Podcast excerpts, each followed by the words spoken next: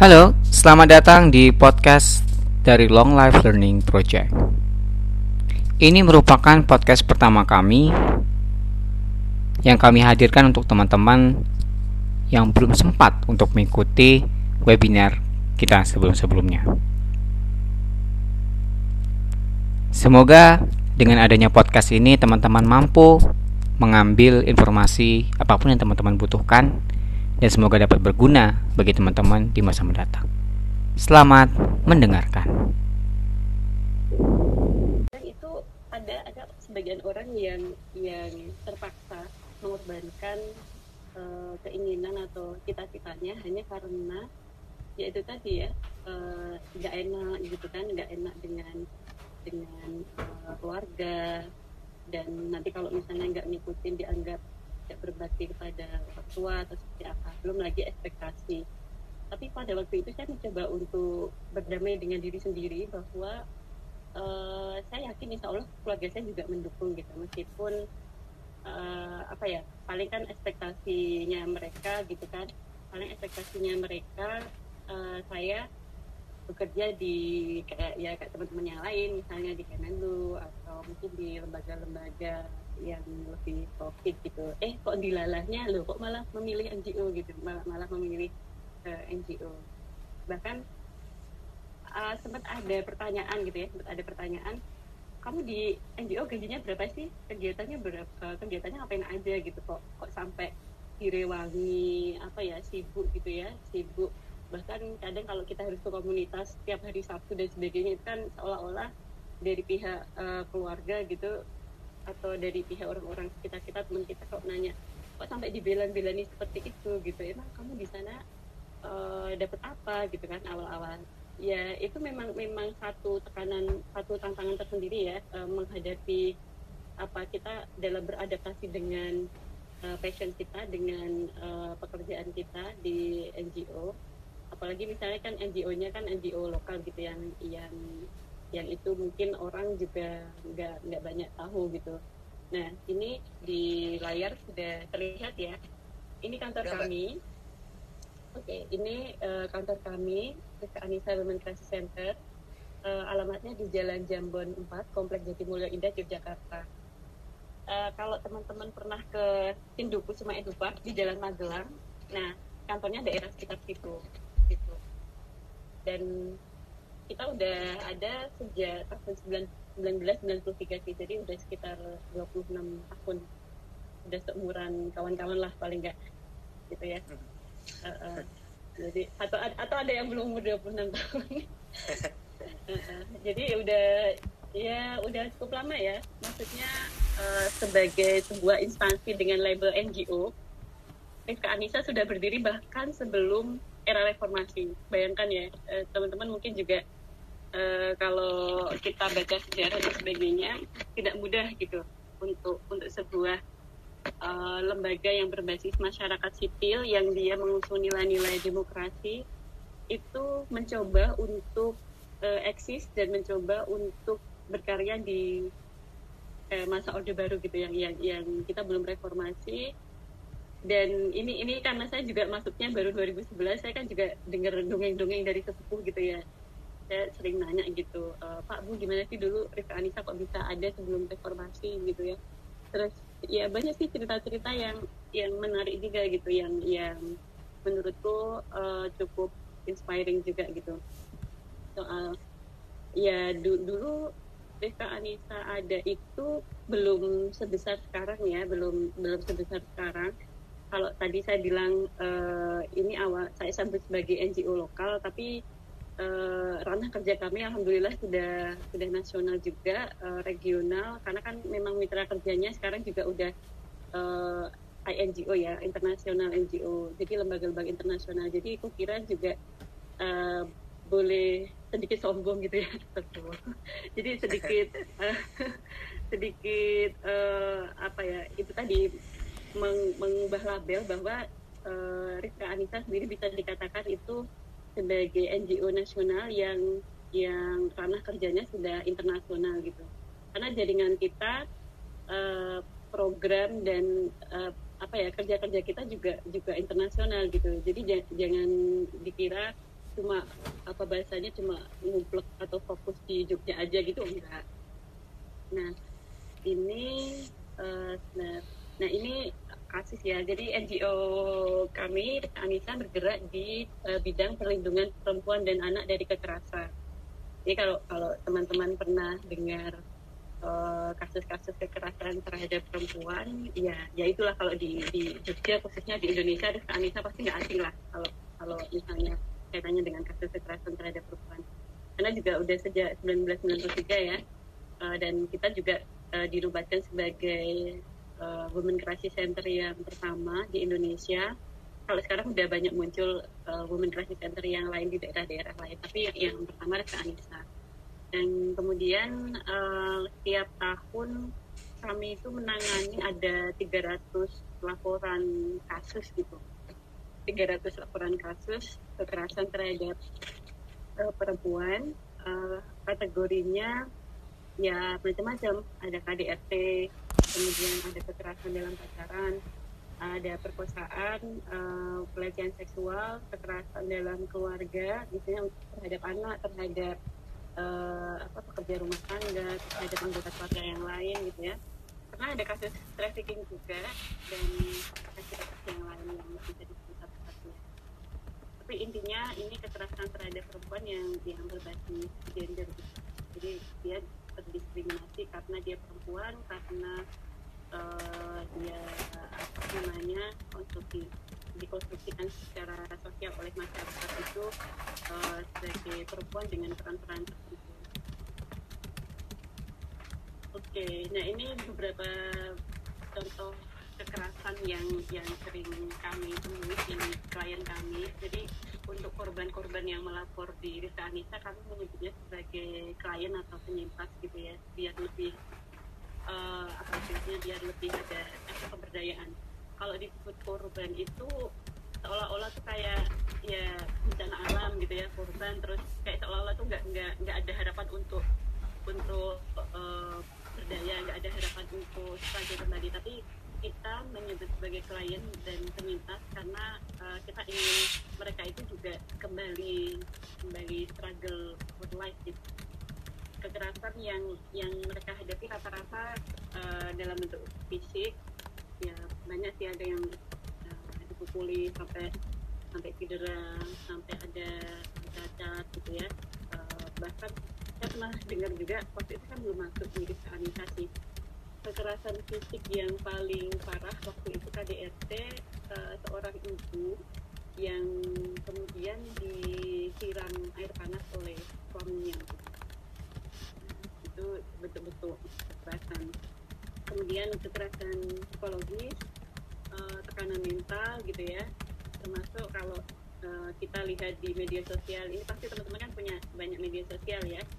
Uh, sering ada semacam netizen yang suka membuli gitu misalnya atau kayak body shaming atau misalnya kita direndahkan gitu. Itu itu masuk ke kekerasan psikologi.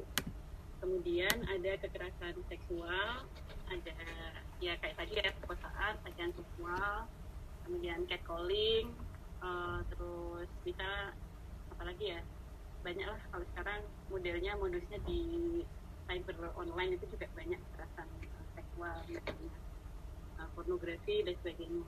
Nah kemudian kekerasan ekonomi misalnya uh, ditelantarkan, tidak dinafkahi gitu ya, dieksploitasi secara ekonomi sampai uh, miskin atau tidak berdaya seperti itu. Kemudian ada kekerasan uh, sosial seperti uh, apa dikucilkan, uh, persekusi, uh, diskriminasi dan sebagainya. Nah ini gambar sebelah ini masuk kekerasan apa nih? Gak berdarah tapi kok sakit. Ini kayaknya kita semua udah pernah ngalamin ya jadi sakitnya di sini ini oke terus nah uh, kami bekerja dengan model ecological framework seperti ini ya. Jadi uh, Rifka Anissa selalu menggunakan konsep ini untuk memahami kenapa sih kemudian di dunia ini ada kekerasan gitu. pernah nggak teman-teman bertanya gitu? Uh, kenapa kenapa sih di dunia ini kok nggak yang damai aja gitu? Ya kita pengennya gitu juga bro gitu kan. Uh, kita pengennya juga gitu dunianya damai aja gitu kan. Uh, tapi ternyata realitasnya uh, masih ada pihak-pihak yang uh, melakukan kekerasan dan kita memahaminya tidak hanya di satu level ya. Kadang orang kan melihatnya uh, itu itu kenapa sih misalnya kasus KDRT gitu ya. Itu kenapa sih uh, si ibu itu dipukul sama suaminya? Terus kalau orang yang yang mungkin awam belum paham gitu dia pasti melihatnya ya paling si ibu itu nggak bisa jadi istri yang baik jadi suaminya marah-marah misal uh, kamu kenapa sih kok sedih diputusin pacarmu? Gitu. Iya soalnya pacarku tuh suka marah-marah aku tuh kayak suka dibentak-bentak aku tuh mungkin nggak bisa nggak bisa jadi pacar yang baik ya. Nah itu kita nggak bisa melihat kekerasan itu kayak uh, hanya single faktor itu aja gitu. Tapi ada banyak dimensi yang kemudian uh, mempengaruhi terjadinya kekerasan itu. Nah, jika Anissa menggunakan uh, analisis ecological framework ini ya untuk memahami kekerasan. Jadi di faktor individu itu ya memang ada ya beberapa beberapa hal tadi yang yang yang saya sebutkan bahwa terkadang uh, kita itu jadi korban gitu ya terkadang kita itu sebagai individu kita itu jadi korban kekerasan. Tapi kita tuh nggak sadar kalau kita tuh korban. Saya kan juga bingung ya belum belum tahu banyak mengenai long life learning project gitu. Uh, tapi sekilas baca apa deskripsinya kemudian uh, profilnya saya kira ini uh, menarik sekali dan saya memberikan apresiasi untuk kawan-kawan yang yang kemudian uh, apa ya menginisiasi dan uh, aktif gitu di ini apa ya bisa dikatakan komunitas atau organisasi yang yang uh, saya kira juga kita punya tujuan yang sama untuk bidang sosial ya. Uh, jadi sekali lagi terima kasih dan uh, hari ini saya coba untuk apa ya bahasanya sharing gitu ya kita saling belajar uh, bersama-sama mengenai bagaimana sih NGO life itu gitu kan. Uh, tadi udah diperkenalkan secara singkat. Uh, namaku Diferentia One Makaroma. Biasa dipanggil One gitu. Office-nya sendiri di Jogja ya Mbak berarti ya? Iya, iya. Kalau kantor kami kan memang adanya hanya di Jogja. Jadi uh, tadi disampaikan saya kerja di sebuah NGO namanya Rifka Anissa Women Crisis Center. Kalau teman-teman misalnya uh, pernah mendengar ya atau kalau ada yang belum tahu bisa browsing-browsing ada uh, media sosialnya juga IG, uh, Facebook, Twitter, website dan sebagainya dan sudah lama juga sih semenjak 2011 jadi waktu itu uh, posisinya saya masih kuliah masih belum lulus S1 ceritanya. 2011 kemudian juga uh, apa biasanya kan kalau mahasiswa akhir gitu ya uh, apa mahasiswa akhir sambil skripsi kemudian daripada BT di kosan gitu kan. Kalau kalau saya kan tipe-tipe orang yang nggak bisa diem gitu ya. Maksudnya untuk untuk skripsi atau tugas akhir pun kan juga harus uh, riset banyak. Kemudian uh, berdiskusi dengan orang mencari data dan sebagainya. Jadi kalau cuma apa nongkrong di kosan dan dan nggak apa istilahnya nggak mobil nggak mobile gitu tuh ada yang salah gitu ya. Nah sehingga kemudian saya coba cari eh, peluang-peluang uh, dan uh, kebetulan ada ya ada ada nemu informasi. Uh, saya backgroundnya S1 ilmu hubungan internasional dari Visipol UGM jadi pada waktu itu ketika kawan-kawan saya apa ya kan anak HI gitu ya pasti mikirnya kalau misalnya mau magang atau volunteer itu kan pasti mikirnya oke okay, ke Kemenlu gitu ya atau mungkin ke MNC ke Pertamina ke perusahaan-perusahaan yang besar gitu ya Nestle dan sebagainya. Cuma saya melihat uh, itu mungkin pilihan yang sangat umum gitu.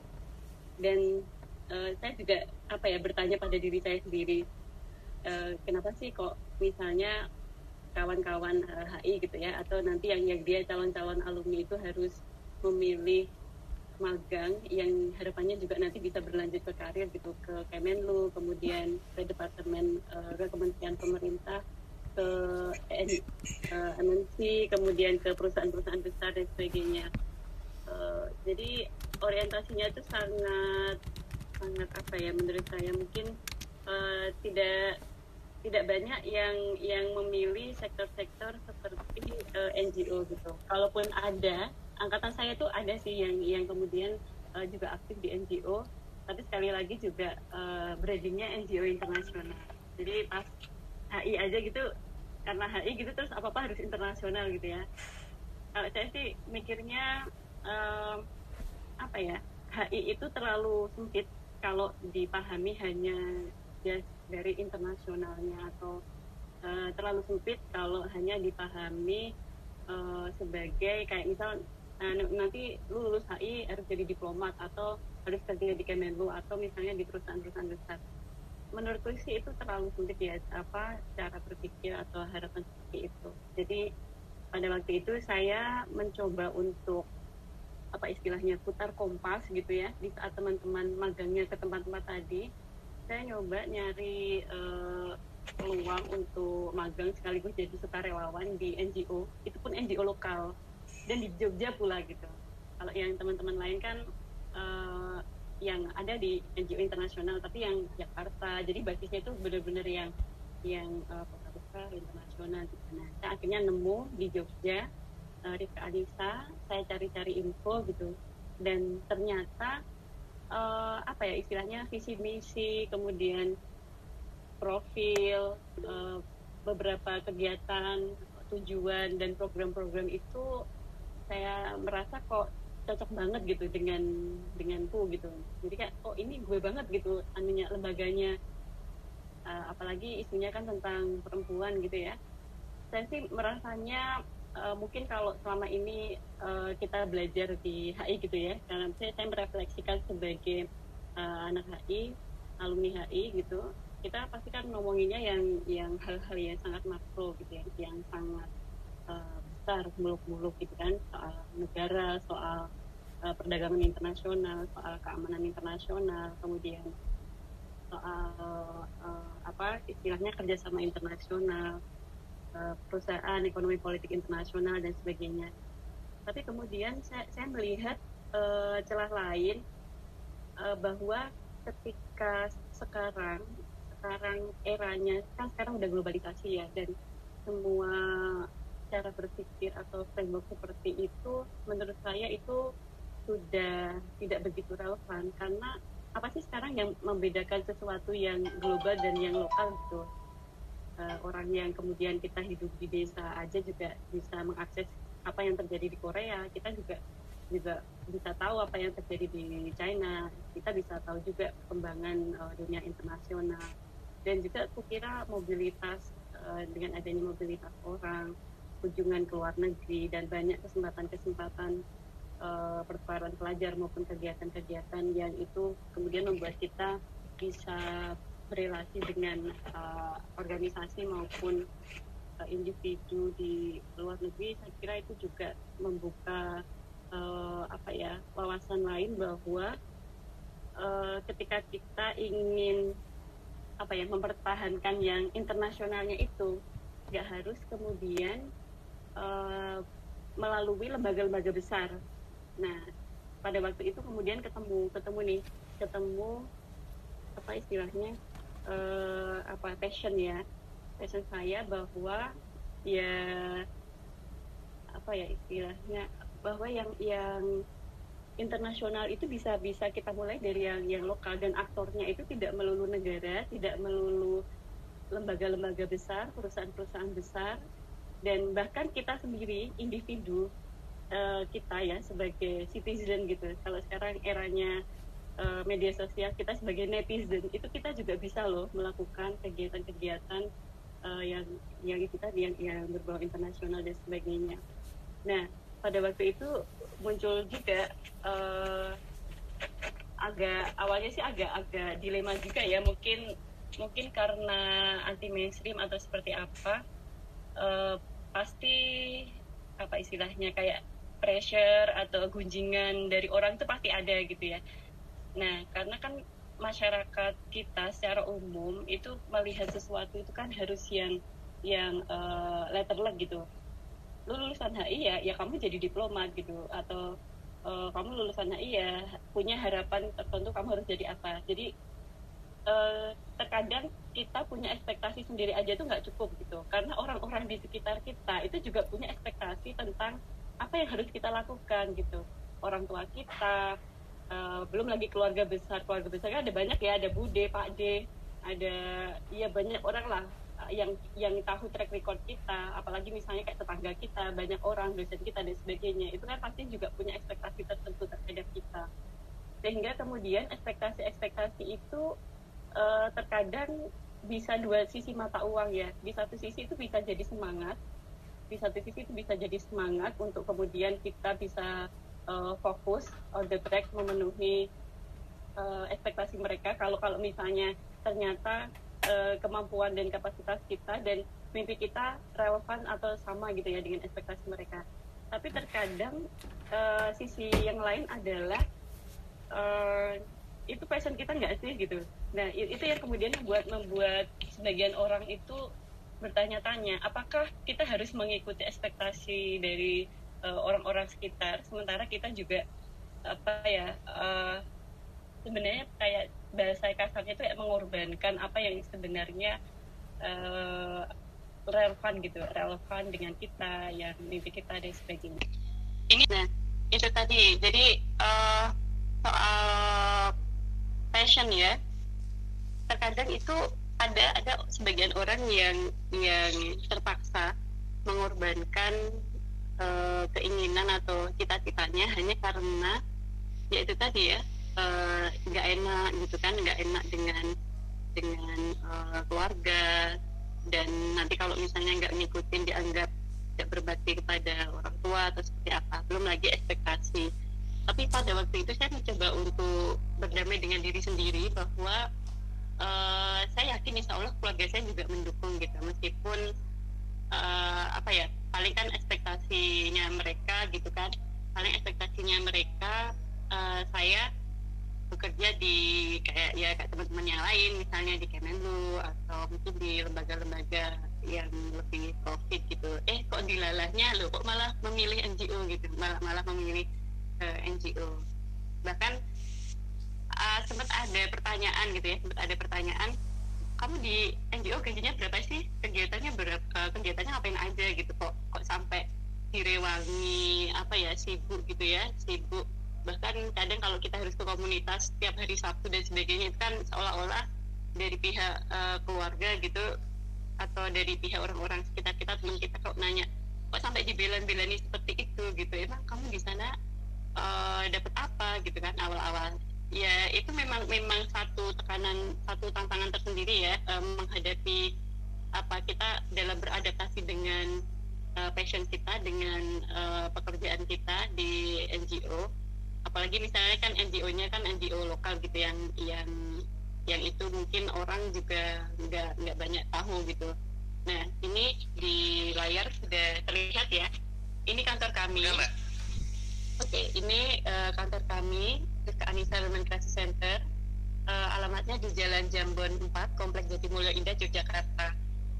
Uh, kalau teman-teman pernah ke Sindu Kusuma Edu Park di Jalan Magelang, nah kantornya daerah sekitar situ gitu dan kita udah ada sejak tahun 1993 sih jadi udah sekitar 26 tahun udah seumuran kawan-kawan lah paling enggak gitu ya uh, uh, jadi atau atau ada yang belum umur 26 tahun uh, uh, jadi udah ya udah cukup lama ya. Maksudnya uh, sebagai sebuah instansi dengan label NGO Rifka Anissa sudah berdiri bahkan sebelum era reformasi. Bayangkan ya eh, teman-teman mungkin juga uh, kalau kita baca sejarah dan sebagainya tidak mudah gitu untuk untuk sebuah uh, lembaga yang berbasis masyarakat sipil yang dia mengusung nilai-nilai demokrasi itu mencoba untuk uh, eksis dan mencoba untuk berkarya di uh, masa orde baru gitu yang yang yang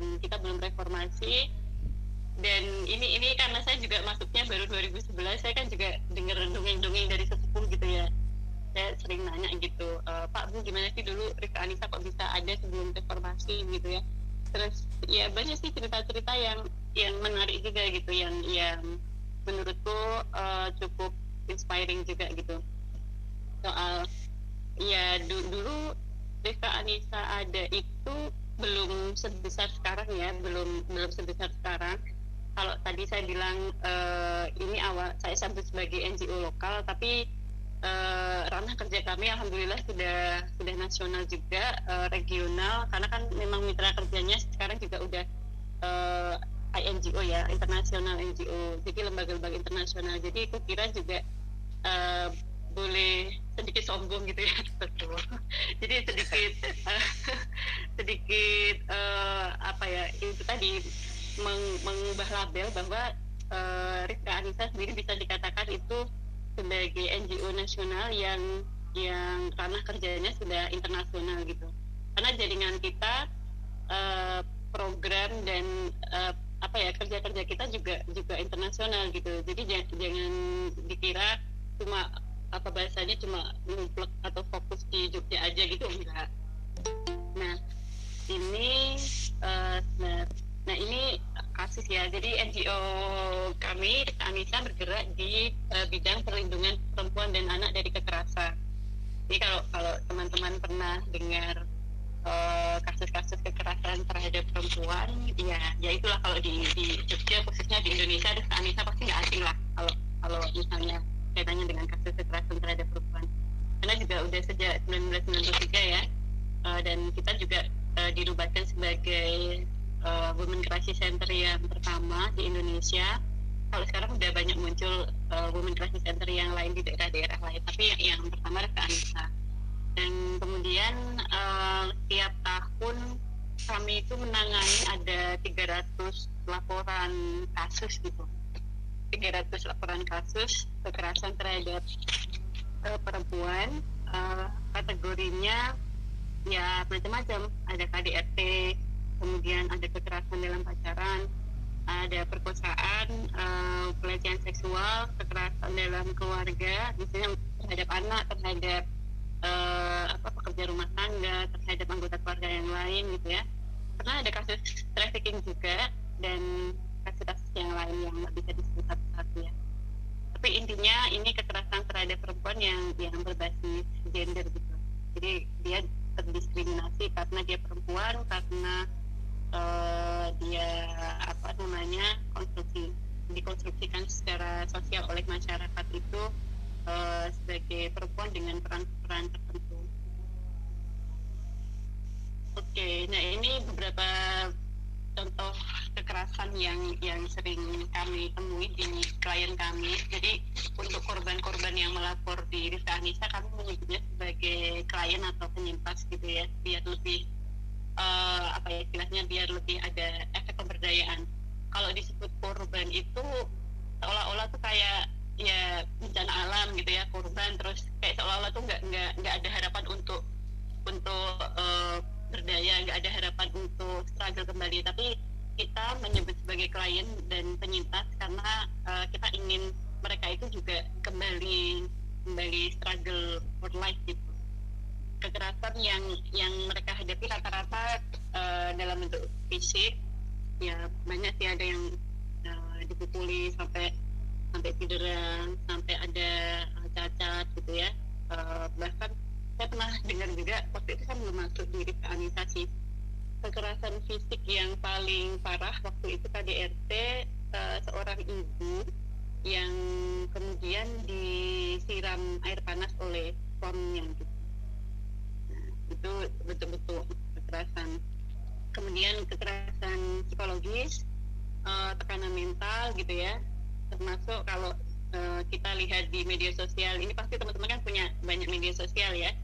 Uh, sering ada semacam netizen yang suka membuli gitu misalnya. Atau kayak body shaming atau misalnya uh, kita direndahkan gitu. Itu itu masuk ke kekerasan psikologis kemudian ada kekerasan seksual ada ya kayak tadi ya perkosaan pelecehan seksual kemudian catcalling uh, terus bisa apalagi ya banyak lah kalau sekarang modelnya modusnya di cyber online itu juga banyak kekerasan uh, seksual misalnya uh, pornografi dan sebagainya.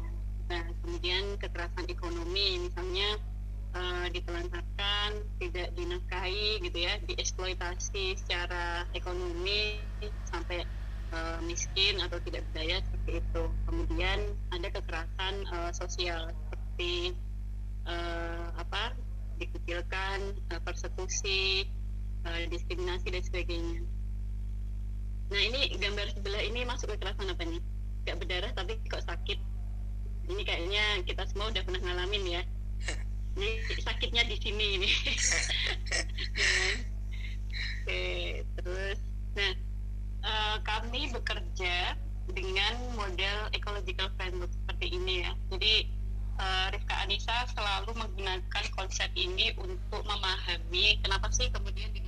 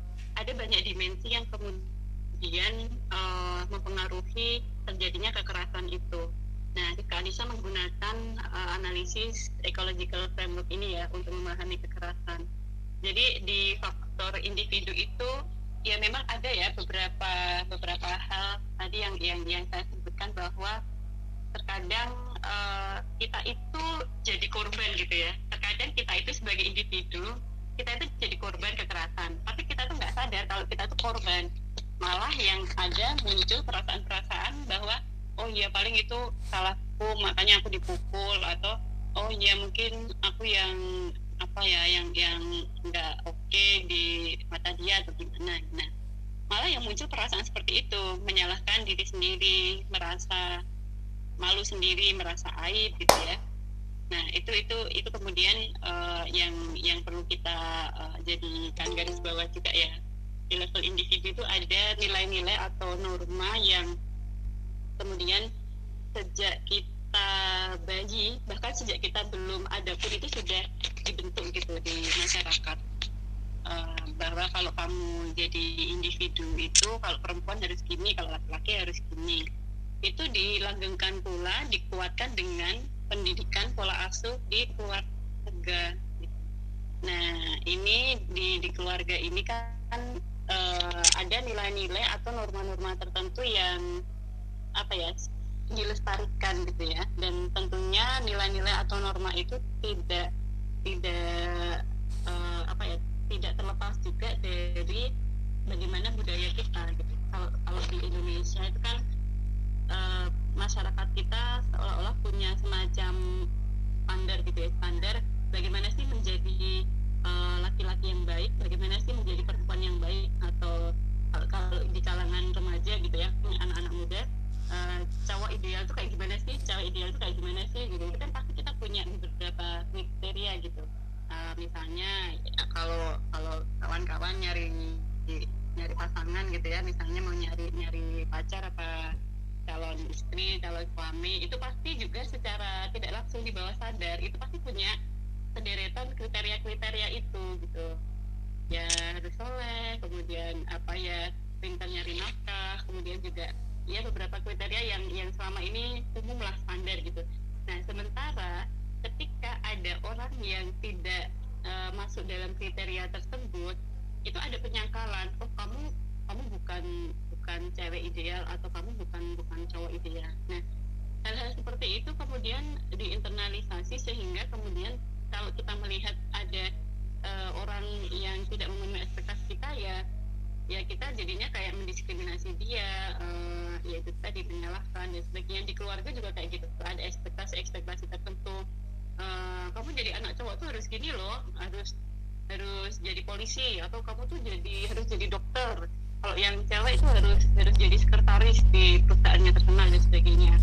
Nah ekspektasi ekspektasi itu kan untuk sebagian orang terlalu berat gitu ya. Kita kita tidak kemudian uh, akhirnya tidak menjadi diri sendiri akhirnya kita uh, merasa uh, apa ya istilahnya tertekan dan dan tersakiti sendiri dengan dengan ekspektasi tersebut. Karena realitanya ada kendala-kendala dan hambatan yang terlalu besar gitu. Termasuk tadi yang ya saya kasih contoh di kasus pasangan ya nah itu yang di level uh, family. Di komunitas sosial kehidupan masyarakat kita ya sama aja nggak nggak ada bedanya. Ada ada nilai-nilai dan norma tertentu yang yang itu uh, dibakukan ya. Sebenarnya sih kalau kalau nilai atau norma itu ada celah fleksibel gitu sehingga kemudian orang-orang yang tidak masuk dalam kriteria yang tadi dianggap ideal itu tidak didiskriminasi. Itu saja ya masih damai-damai aja gitu ya hidup kita. Tapi masalahnya kan karena uh, standar yang yang tadi saya sebutkan itu dibakukan oleh oleh masyarakat kita oleh pendidikan kita sejak dini oleh uh, kampanye media oleh berita-berita oleh iklan-iklan di TV dan sebagainya itu itu jadinya baku gitu. Nah ini kalau kalau tidak ada yang bisa memenuhi ini kan ini jadi konflik nah kemudian di level state system ini juga uh, kaitannya uh, itu tadi ya bahwa di masyarakat kita itu udah ada uh, pembagian yang membedakan perempuan dan laki-laki termasuk peran-peran. Nah ini termasuk juga kita ada kebijakan-kebijakan yang yang mungkin dirasa tidak sensitif uh, gender atau tidak sensitif kebutuhan kelompok tertentu misalnya perempuan. Saya sering ngasih contoh ini kenapa sih kemudian uh, lembaga saya ke Anissa uh, bekerja untuk memberdayakan uh, komunitas atau perempuan di di desa-desa gitu ya di dampingan kami gitu. Uh, karena ya ya itu tadi mereka uh, butuh butuh informasi butuh diedukasi juga.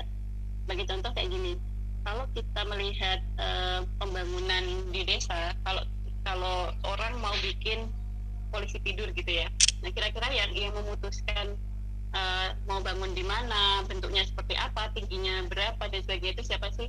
Kalau, kalau di desa itu, nah rata-rata kan ini ya bapak-bapak, kemudian juga uh, para pejabat-pejabat desa yang yang kebanyakan itu laki-laki uh, gitu.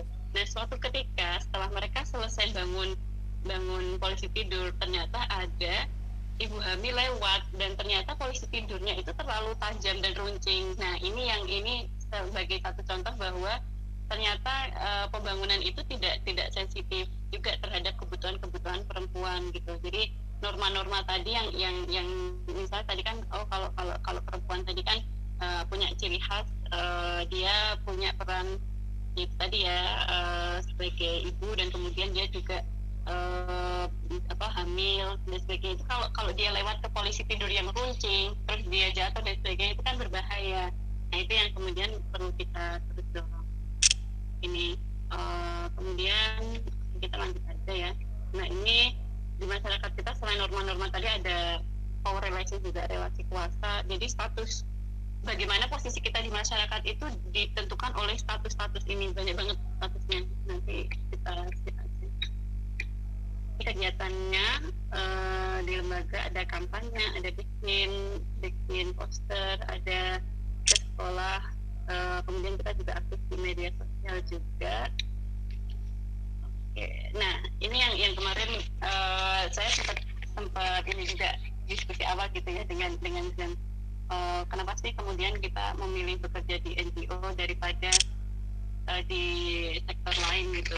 Nah ini poin-poin yang yang versi saya ya. Kalau versi saya sih uh, lebih karena pertama uh, passion dan dan terkadang passion itu ditemukan entah itu sengaja atau tidak sengaja. Tapi kalau pengalaman saya passion itu ditemukan tidak sengaja gitu ya. Karena uh, apa ya awalnya mungkin ya itu tadi yang saya bilang saya tidak saya tidak punya rencana uh, akan bekerja apa di NGO gitu. Karena kalau misal kita anak kecil apalagi perempuan gitu ya kalau kita ditanya uh, nanti kamu cita-cita mau jadi apa? Oh aku mau jadi guru oh aku mau jadi dokter mau jadi perawat gitu. Yang coba-coba ditanya aku mau jadi polisi aku mau jadi apa insinyur apa apa? Nah itu itu yang kemudian tidak terbayang di kita. Dan ternyata uh, passion itu muncul ya entah kenapa ya itu tadi di akhir kuliah. Kemudian uh, alasannya lebih ke non mainstream juga uh, di saat teman-teman saya pada ngelamar PNS kemudian juga pada kerja di perusahaan-perusahaan itu kan juga pasti ada seleksi yang sangat ketat ya. Saya melihatnya oke okay, saya saya ngasih kesempatan uh, apa ya mereka biar berkompetisi dengan ribuan orang gitu. Tapi saya coba untuk uh, bekerja di lembaga yang lembaga mungkin mem memulai sesuatu dari lembaga yang kecil. Maksudnya lingkupnya tidak sebesar kalau kementerian dan sebagainya. Dan saya ingin mencoba untuk menjadi sesuatu di lembaga yang kecil ini yang yang kemudian kita uh, rintis bersama-sama dengan dengan tim gitu.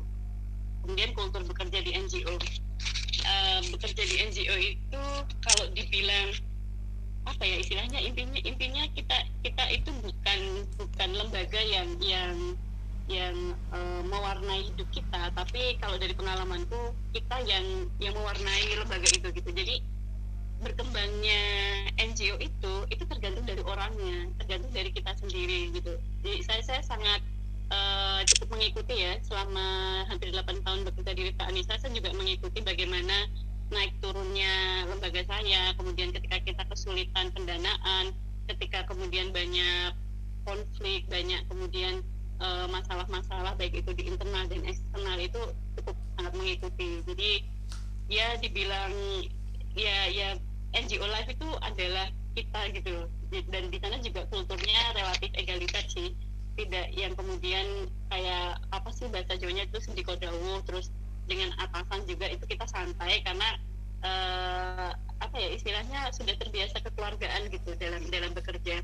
Dan jenjang karir juga ya teman-teman bisa lihat oh, mungkin nggak harus yang yang posisi top manajemen itu nggak harus diisi dengan orang-orang yang sepuh gitu ya atau eh, senior senior tapi kalau di lembaga saya itu kebetulan memang regenerasinya cukup uh, bagus gitu ya.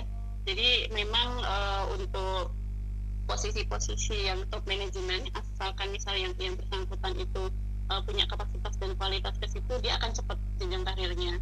Akan akan cepat dapat promosi juga uh, dia aktif apalagi yang yang dia aktif uh, menginisiasi uh, banyak banyak program uh, capaian yang dia juga bisa membawa uh, apa ya lembaga tersebut menjadi lebih baik gitu. Kemudian uh, tapi jangan dikira bekerja di NGO itu nggak profesional ya kita tetap tetap profesional. Jadi meskipun kita juga social worker tapi kita mencoba seoptimal mungkin profesional karena kita juga bermitra dengan uh, program kita bermitra dengan pemerintah dengan uh, UN dengan PBB dengan uh, international donor juga uh, dari banyak negara juga. Jadi kita tetap harus profesional juga kemudian uh, posisi NGO terhadap sektor lain. Saya sih sering merasa bahwa uh, apa ya kalau kalau kayak tadi kalau saya cerita soal tadi ya kasus-kasus kekerasan atau perlindungan atau kebijakan pembangunan itu kan mungkin selama ini dominannya di pemerintah gitu ya. Pemerintah gitu yang yang punya tanggung jawab utama yang dia mengontrol apa pun terkait sektor pembangunan. Nah tapi di situ justru teman-teman NGO ini punya celah. Celahnya apa karena tidak semua semua itu bisa dipenuhi oleh pemerintah. Uh, dan pemerintah Indonesia itu kan luas banget gitu ya. Pemerintah kita itu dari dari khususnya di di lokal ya pemerintah daerah uh, yang pusat juga itu pasti ada celah keterbatasan. Nah uh, teman-teman NGO inilah yang kemudian mengisi kekosongan peran-peran yang tidak bisa di uh, apa dilakukan oleh pemerintah. Nah ini kemudian kita kita sambil itu tadi bermitra sambil kita advokasikan harapannya sih nanti dengan dengan uh, begitu uh, setelah kita lakukan nanti bisa di take over kembali oleh pemerintah sehingga tugas dan tanggung jawab utama itu tetap ada pemerintah kita mensupport gitu kita mensupport oke okay. nah ini yang yang saya sampaikan tadi bahwa uh, jangan takut untuk mengambil pilihan yang berbeda ya karena ya siapa tahu itu jadi jalan hidupnya kawan-kawan. E, bahkan saya juga nggak menyangka ya misalnya ini pada waktu itu kan hanya hanya terbayang sebagai relawan gitu. E, relawan ya ya namanya relawan ya ya ya suka rela gitu. Kita kita nggak dibayar gitu. Waktu e, saya join di Rifka itu uh, kan saya mahasiswa perantauan ya pasti kan ya tahu sendiri lah teman-teman sudah sudah hafal ritmenya uh, nanti awal bulan makan apa akhir bulan makan apa gitu kan. Uh, tapi kemudian uh, dengan dengan join seperti itu dengan uh, menjadi relawan kita juga sama sekali tidak tidak berarti nggak nggak dapat uh, insentif apa pun gitu ya. Uh, jadi tetap tetap lembaga akan memikirkan kesejahteraan kita minimal uh, kalau karena relawan kita nggak dapat gaji bulanan tapi kita dapat support uang transport dan makan. Dan sampai sekarang kemudian kita menemukan makna hidup itu sih uh, Zazan dan kawan-kawan semuanya. Uh, semoga nanti bisa ada hal-hal positif yang apa ya istilahnya uh, menginspirasi untuk teman-teman. Itu terima kasih. Wassalamualaikum warahmatullahi wabarakatuh.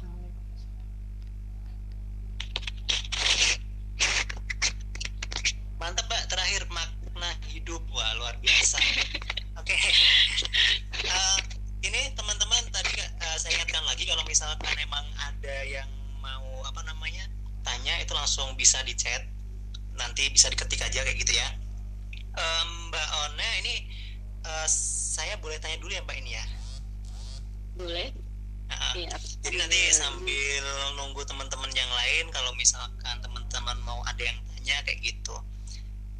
Um,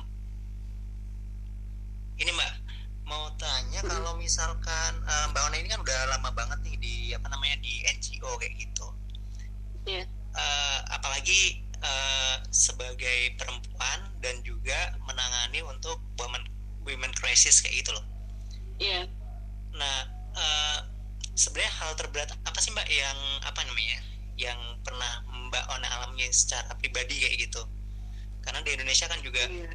ya kita harus uh, saya sendiri melihat uh, banyak sih perempuan tuh masih gimana gitu. Ya oke. Okay. jadi langsung jawab ya sambil oh, nunggu. oh, oke. Okay.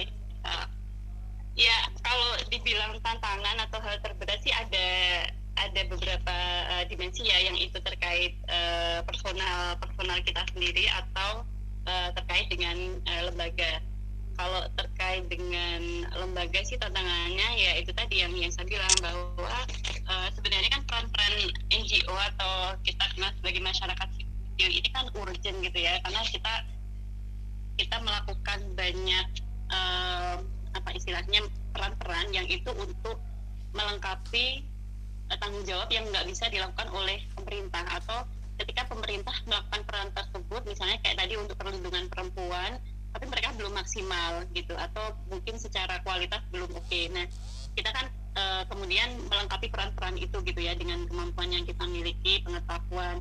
Nah tantangannya tapi ya ya itu tadi.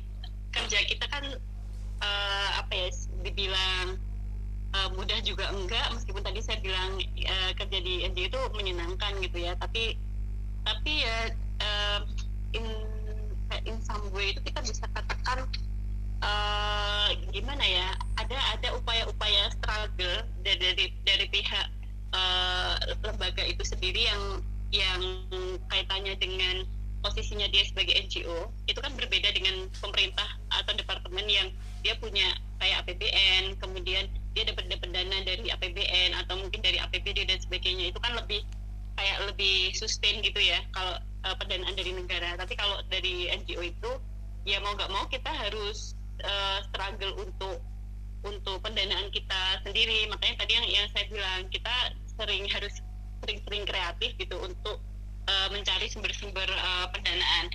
Karena gimana ya um, karena kan kita juga tidak selamanya bisa mengandalkan program-program uh, atau dana yang dari pemerintah. Bahkan kalau di lembaga saya dana pemerintah itu cuma berapa persen? Nggak nggak ada 20 persen kebanyakan memang dari dari swadana dan itu tadi kerjasama dengan eh, lembaga-lembaga uh, internasional. Sehingga mau nggak mau harus lebih kreatif harus lebih struggle.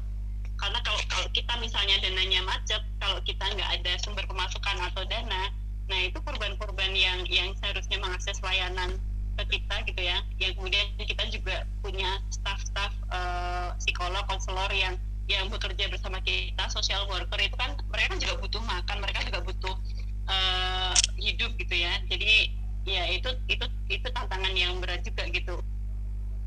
Untuk di satu sisi kita memikirkan uh, apa korban kekerasan bagaimana mencukupi kebutuhannya tapi di sisi lain kita juga mikirin nih staff-staff kita uh, seperti apa gitu.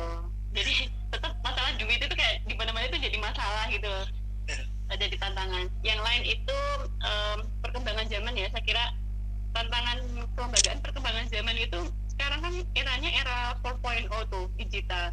Kalau tadi saya sebutkan uh, beberapa contoh kasus ini ya kekerasan terhadap perempuan itu sekarang tuh modusnya semakin variatif gitu.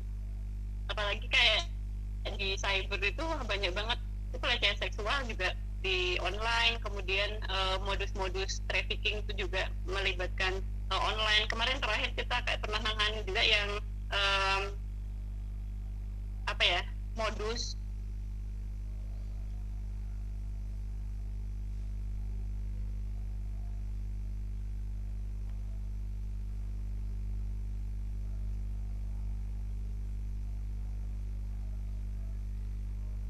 agen model ya, untuk untuk um, modeling gitu. Dia ditawarin mau jadi model gitu kan.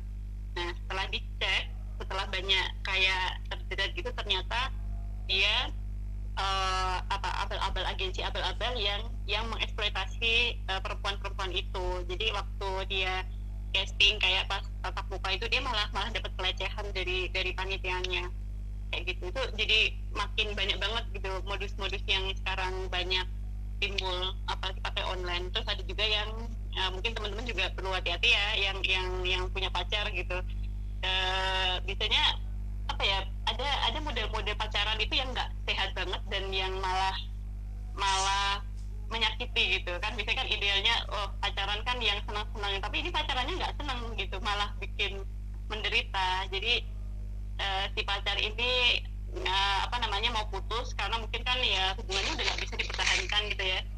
Uh, kan selama apa namanya kan maksudnya teman-teman ini kan uh, pihak tersebut uh, perlu untuk mengoreksi merefleksikan diri jadi dia malah diancam kalau kamu putus nanti uh, kamu uh, video atau foto pribadimu tak sebar gitu kayak gitu. Terus ancaman pornografi itu juga ada. Jadi banyak banget kasusnya itu yang tantangan kelembagaan. Yang lain kalau individu sih sebenarnya ya ya itu tadi yang aku bilang kreatif ya. Eh, untuk untuk kreatif uh, adaptasi adaptif dengan perkembangan zaman. Apalagi situasi terakhir ini kan kita dapat bencana pandemi covid nih. Wah ini sangat oleng nih ya sektor-sektor NGO ini yang yang dananya mengandalkan Eh, dana-dana uh, yang tidak sustain apalagi kita uh, berbasis program yang kita ajukan uh, short term kadang empat tahun sekali lima tahun sekali kayak gitu ini cukup tergoncang juga dengan adanya uh, pandemi covid ini. Makanya bagaimana caranya kita uh, kreatif melakukan penyesuaian-penyesuaian dan adaptif. Termasuk ya ya gimana terpaksa kayak melakukan pengurangan gaji. Kemudian kemarin juga uh, misalnya biasanya dapat THR terus jadinya kayak kayak apa ya uh, malah kita alihkan atau seperti apa. Itu sih tantangannya lebih ke situ. Kalau tantangan yang mungkin tambahan lagi individu ya apalagi bisa aku perempuan gitu ya. Ya ini memang memang lembaganya yang yang yang bekerjanya untuk untuk isu perempuan kan aku tadi udah bilang ini memang gue banget gitu tapi juga tetap pasti ada tantangan um, sebagai seorang ibu gitu ya uh, punya anak terus masih kuliah juga jadi mahasiswa juga. Di satu sisi kita bekerja untuk untuk uh, memberikan uh, layanan bagi korban kekerasan. Ini ada ada ada tantangan-tantangan juga buat yang secara individu juga uh, jadi semakin triple kom kompleks gitu uh, tantangan. Ini tadi yang yang yang peran menjalani peran gendernya sebagai ibu ngasuh anak kemudian uh, apa namanya dengan keluarga juga sebagai mahasiswa dan uh, sebagai direktur. Wah ini triple kompleks yang sangat menyita banyak waktu dan pikiran. Itu sih Zazan oke okay. makasih mbak. Mbak ini ada beberapa pertanyaan nih dari okay, teman-teman nih. Yang pertama nih dari mbak Helen. Gimana sih mbak caranya kita bisa join untuk di NGO gitu? Apakah mm -hmm. NGO itu ada apa ya opreknya kah? Atau harus jadi volunteer dulu atau gimana mbak? Sama yang pertanyaan yeah. pertanyaan kedua ini lanjutannya mbak. Kalau misalkan mm -hmm. mau bikin NGO sendiri itu bagaimana gitu mbak okay. ya kalau model rekrutmen NGO itu kan beda-beda ya. Maksudnya ada ada uh, yang dia prosedur umum reguler uh, reguler itu tetap pakai open recruitment. Open recruitment uh, kalau di lembagaku itu biasanya kalau staff sih nggak uh, nggak tentu ya. Biasanya bisa dua tahun sekali atau kalau misalnya ada proyek baru itu juga bisa enam bulan sekali tergantung ya. Makanya tadi aku bilang kan ini ini uh, tergantung dengan kebutuhan uh, programnya juga kebutuhan project dan model opreknya juga nggak harus yang staff tetap. Kadang kita cuma rekrutmen staff yang part time atau staff yang uh, bekerjanya short term baik kontrak misalnya cuma tiga uh, bulan enam uh, bulan nanti dengan catatan bisa diperpanjang ketika misalnya keuangan atau proyeknya masih lanjut dan mencukupi atau juga bisa dipromosikan jadi uh, staff apa kayak staff senior apa di staff tetap kalau track record pekerjaannya uh, bagus gitu. Nah kalau yang rekrutmen tidak reguler itu biasanya uh, ada beberapa kawan-kawan yang memang dia bermula dari volunteer ya kayak aku tadi kan juga volunteer ada juga yang magang gitu yang yang resmi dari kampus dia magang uh, kemudian ya biasanya ada ada semacam itu tadi juga sih penilaian kinerja meskipun kita cuma volunteer atau cuma magang.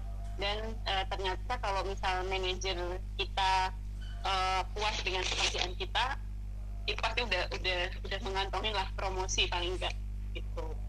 Jadi uh, nothing tulus kukira tetap aja dicoba semuanya. Uh, dan ya itu tadi yang aku bilang siapa tahu itu bisa jadi jalan hidup kita gitu Oke, terus yang tadi mbak yang kedua itu kalau misalkan apa namanya mau mau bikin NGO sendiri? Oh iya, oh NGO itu ada ada beberapa uh, bebet itu ininya ya. Uh, apakah teman-teman kalau mau bikin NGO-nya langsung besar kan kayaknya agak agak sulit ya. Tapi beberapa NGO rintisan itu uh, mereka bermula dari komunitas-komunitas kecil gitu. Nah kemudian uh, sekarang kan ada undang-undang tuh. Teman-teman bisa cek di websitenya Kumham. Itu ada persyaratan untuk uh, apa ya istilahnya lembaga gitu untuk untuk kemudian pendirian uh, yayasan. Jadi bentuknya nanti teman-teman bisa milih apakah NGO itu berbadan hukum yayasan atau perkumpulan atau asosiasi atau seperti apa. Itu ada prosedur-prosedurnya eh, beda-beda gitu. Karena juga nanti uh, tanggung jawab uh, peran fungsi hak dan kewajibannya juga beda-beda. Itu nanti ada ada masing-masing uh, payung hukumnya sendiri gitu. Kalau Rifka kebetulan dia yayasan jadi um, apa ya jadi kayak Human Crisis Center itu adalah lembaga di bawahnya yayasan. Jadi di, di atasnya itu ada ada yayasan yang kemudian uh, di bawahnya dia membidangi uh, beberapa lembaga gitu. Jadi coba aktif aja untuk cek di websitenya Kemenkumham itu ada beberapa persyaratan yang harus dipenuhi. Termasuk juga misalnya uh, yang paling yang paling urgent itu menentukan uh, visi misinya itu harus jelas. Uh, karena ya jangan sampai kita kayak dituduh jadi LSM abal-abal ya. Soalnya itu banyak banyak juga terjadi gitu. Saya kayak jadi LSM uh, ketika dia udah cari dana sana sini dan sebagainya tapi ketika dicek uh, badan hukumnya dan sebagainya ternyata nggak uh, nggak ada gitu nggak nggak terdaftar itu jangan sampai kayak gitu juga malah beresiko secara gitu sih oke ini mbak ada pertanyaan lagi mbak dari Caca Mbak mungkin gak sih kita kerja di NGO tapi sekaligus jadi lecturer bakal keteteran nggak Mbak kira-kira Mbak? Jadi dosen gitu ya? Nah, yeah. kalau ini tergantung NGO-nya juga. Kalau di tempatku itu ada beberapa posisi yang nggak harus staff full time. Jadi misalnya uh, kolegaku ini kan juga dosen ya, dia juga ngajar di di Untidar Magelang, di UAD ada juga, ada yang di UGM, ada di uh, mana uh, eh, UID atau di mana UNI dan sebagainya. Um, biasanya atau di UIN biasanya kita modelnya kalau kayak gitu associate. Uh, jadi bukan bukan staff full time. Kalau staff full time ya karena hak dan kewajibannya beda ya. Jadi dia harus yang daily dia harus bekerja di situ dan tanggung jawabnya juga beda. Tapi kalau misal dia nyambi gitu ya, itu nanti bisa memilih apakah mau jadi staff uh, part time ataukah relawan ataukah associate. Kalau associate itu biasanya dia lebih lebih ke orang-orang yang ekspor yang yang kemudian dia di hire karena expertise-nya. Jadi honornya atau gajinya itu dibayarkan uh, insidental tergantung dengan expertise uh, apa yang dia kerjakan untuk NGO itu gitu. Gitu sih.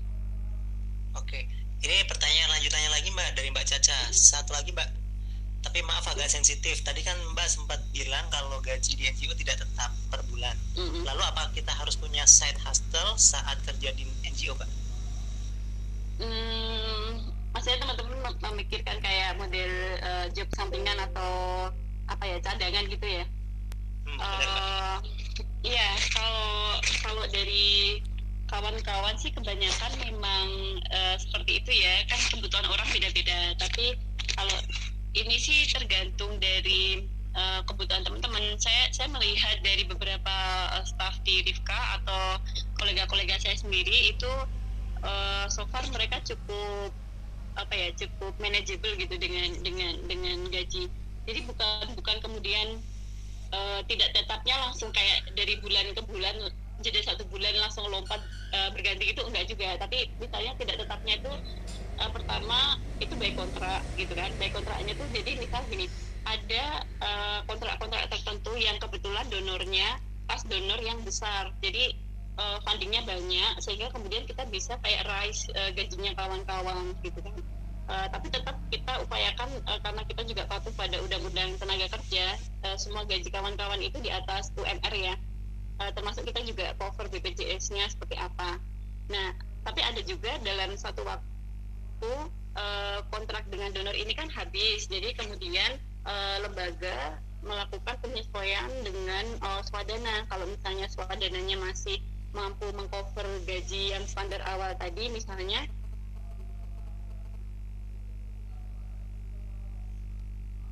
tapi kalau misalnya swadananya eh, tidak mampu atau tidak punya dana cadangan gitu ya di, di NGO-nya ya itu tadi terpaksa harus ada pengurangan eh, gaji atau mungkin ya itu tadi apa ya istilahnya eh, penghematan lah Bah- bahasa aku sih lebih ke penghematan. Dan itu sangat sangat biasa kalau buat teman-teman di NGO tapi tetap kita lihatnya penghematan yang tetap manusiawi ya gitu apakah sudah cukup menginfokan? Tapi jangan jangan tanya standar gajinya berapa ya, karena masing-masing lembaga uh, aku kira beda-beda kalau di Jogja itu. Ya masih ini mas maksudku masih masih inilah masih cukup uh, lumayan kalau buat hidup di Jogja itu dan nggak ngenes-ngenes amat gitu kalau kalau kalau NGO di Jogja gitu sih. Ada lagi mungkin?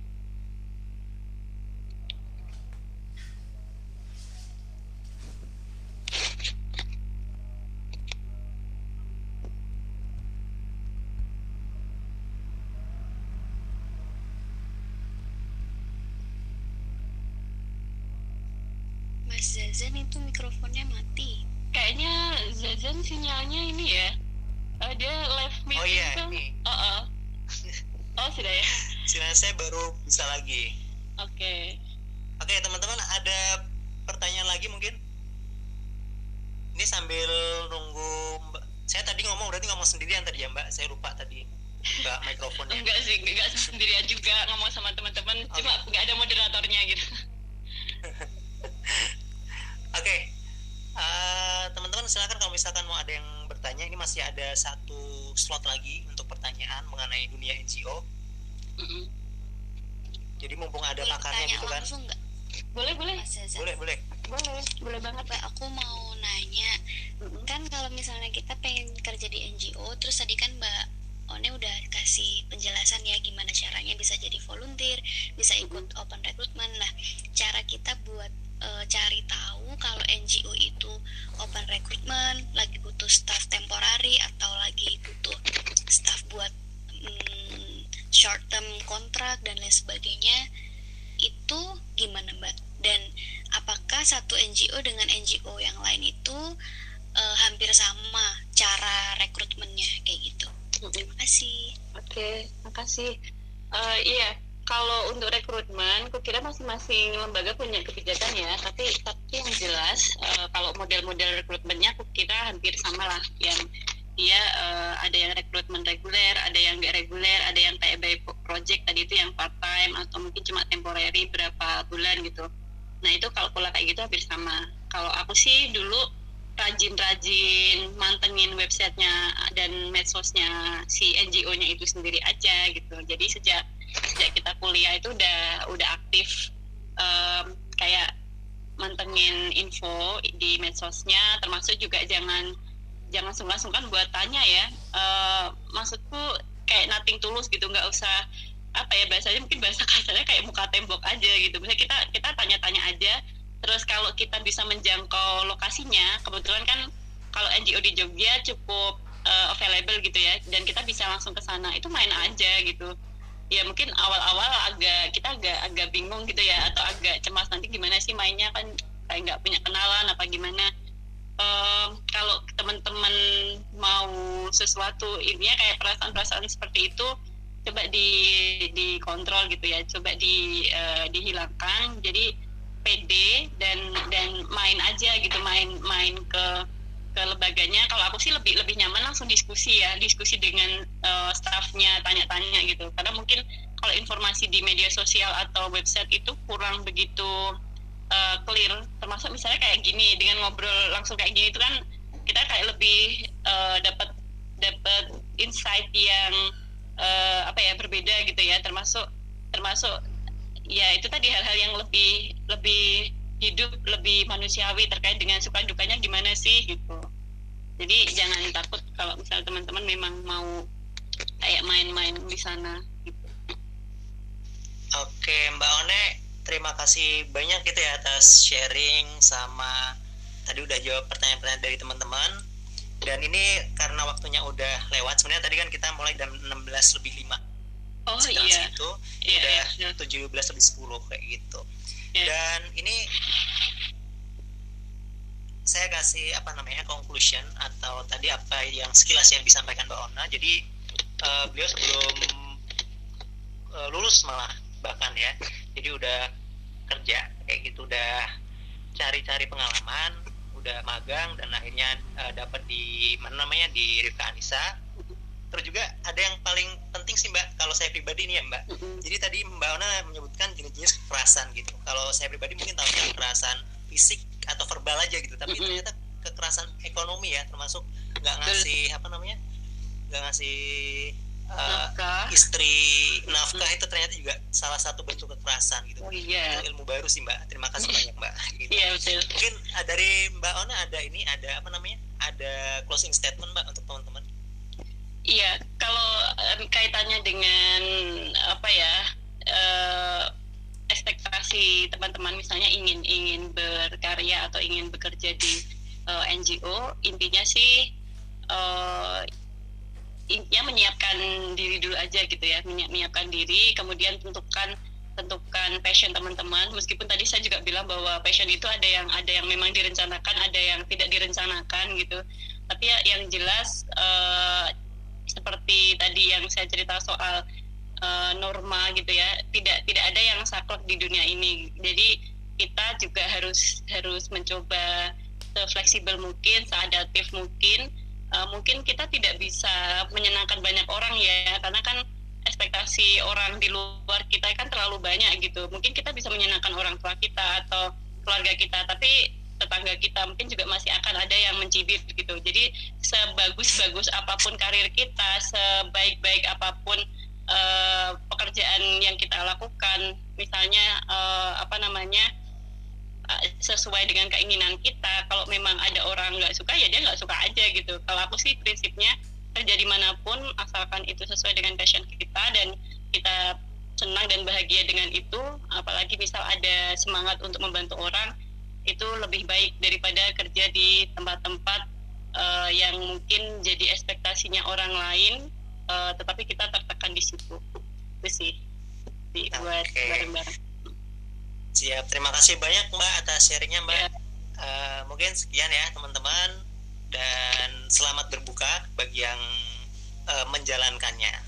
Terima kasih. Assalamualaikum ya wabarakatuh. makasih. Waalaikumsalam. Sukses ya semuanya. Ya mbak makasih. Makasih Mbak One. sama-sama.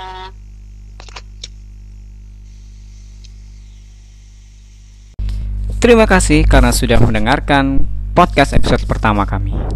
Semoga bermanfaat untuk teman-teman dan sampai jumpa di podcast selanjutnya. Dadah.